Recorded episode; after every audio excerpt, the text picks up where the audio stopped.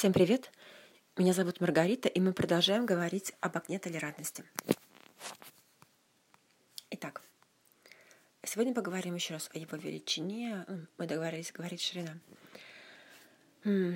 Мы остановились на том, что у большинства хронически травмированных вот у нас, да, людей у нас узкое окно толерантности.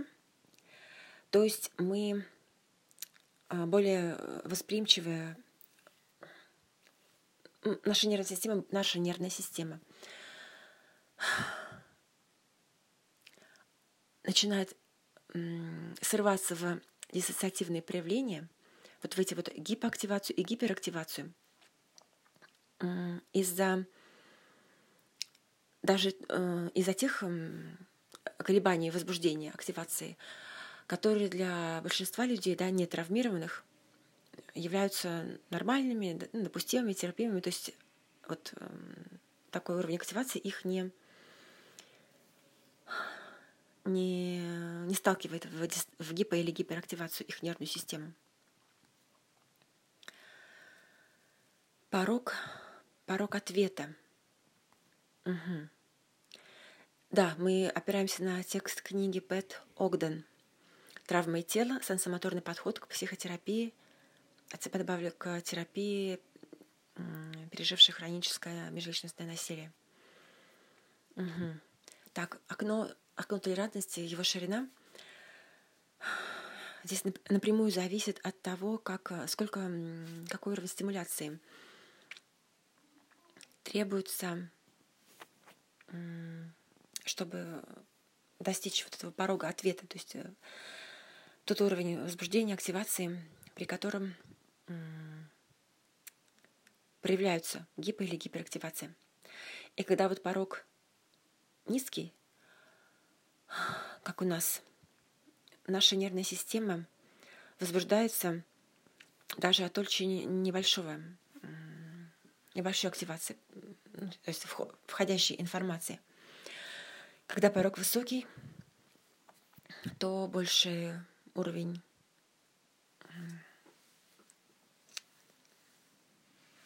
стимуляции требуется. Для оптимального функционирования порог должен быть достаточно высоким, чтобы мы могли справляться со, со сложностью, со сложностью информационного потока из окружающей среды, из внешней среды, из внутренней, и при этом достаточно низкий для того, чтобы мы могли воспринимать перемены и новшества в среде, как внутренней, так и внешней. Это исследование Уильямсона и Анзалона в две тысячи первом году опубликовано. Итак, пороги. Эти пороги, они различаются от человека к человеку и определяются, обозначаются, зависит, на них влияет несколько факторов, да, на их высоту или невысоту влияет несколько факторов. Это вид сенсорного стимула, сенсорной стимуляции. Например, некоторые люди более восприимчивые, более сенситивны к визуальной, к визуальному потоку входящей информации, к визуальной информации, а другие более сенситивны к, к слуховой, к слуховому потоку. Далее, второе, второй фактор. Как долго длится стимуляция, то есть уровень восстановления. Третье – это наш личный изначальный, изначальный уровень активации возбуждения, в котором находился, находился человек на момент принятия вот новой, новой информации, новой активации, новых стимулов. И четвертое – это предыдущий опыт. Также Уильямсон и Анзалон, две тысячи первый год, это исследование. И да, вот еще Сигель в девяносто девятом добавил, то есть, или скорее, да, заранее, это было исследование. Темперамент тоже влияет Но вот меня больше всего здесь задевает предыдущий опыт. А, кстати, да, ну, да, да, да, да. И вид стимуляции, и как долго длится, и изначальный уровень, да, когда все началось, и предыдущий опыт. Вот это вот особенно меня почему-то темперамент, как-то вот я в это не, не самый большой сторонник этого деления на темпераменты. А вот предыдущий опыт — это серьезный, серьезный фактор. Далее. Пороги также различаются по типу стимуляции. Некоторые, а, вот некоторые люди имеют высокий порог для когнитивной стимуляции, например, интеллектуальные какие-то дебаты, обсуждения, а другие... Но, да, и те же люди высо... имеют... То есть они могут там часами, да, участвовать в таких вот дебатах интеллектуальных, а при этом у них низкий порог для эмоциональной стимуляции. То есть в эмоциональных, эмоциональных разговорах и ситуациях им уже сложнее, особенно если есть у нас в анамнезе хроническое межличностное насилие, то эмоциональные какие-то сцены для нас могут быть, ну, могут просто выбивать нас из окна толерантности, и при буквально небольшой там какой-то эмоциональной, эмоциональной активации, и мы вылетаем в гипо- или гиперактивацию. Теряем возможность обрабатывать и интегрировать информацию.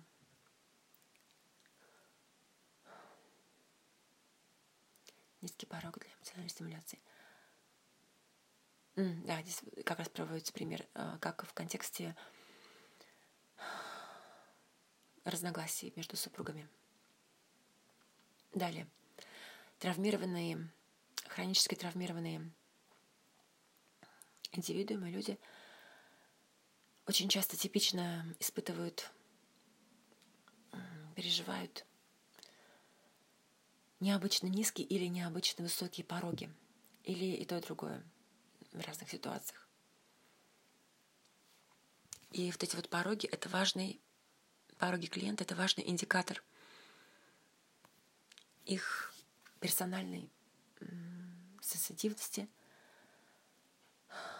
особенности адаптации к травме и способности для эффективной информационной обработки, обработки информации.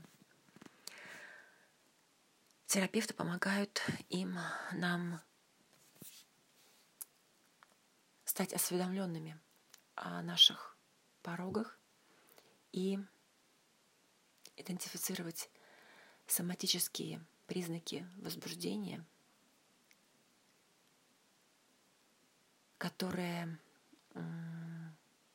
вот тот уровень, когда нас выбивает из окна толерантности, когда мы выходим из оптимальной зоны возбуждения, или скорее нас, да, выпихивают те или иные стимуляции, те или иные события. И постепенно мы вот как-то становимся, становимся, научаемся это все замечать. Наш соматический и сенсомоторный опыт. Что мы чувствуем? Как именно мы переживаем? Какие ощущения появляются в теле, вот когда мы вылетели из окна в гипо- или гиперактивацию?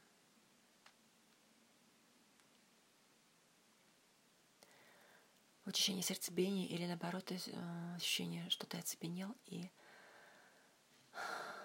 все вокруг замерло, или дереализация, деперсонализация, либо такое чрезмерное возбуждение, ты не можешь найти себе место, хочешь куда-то бежать.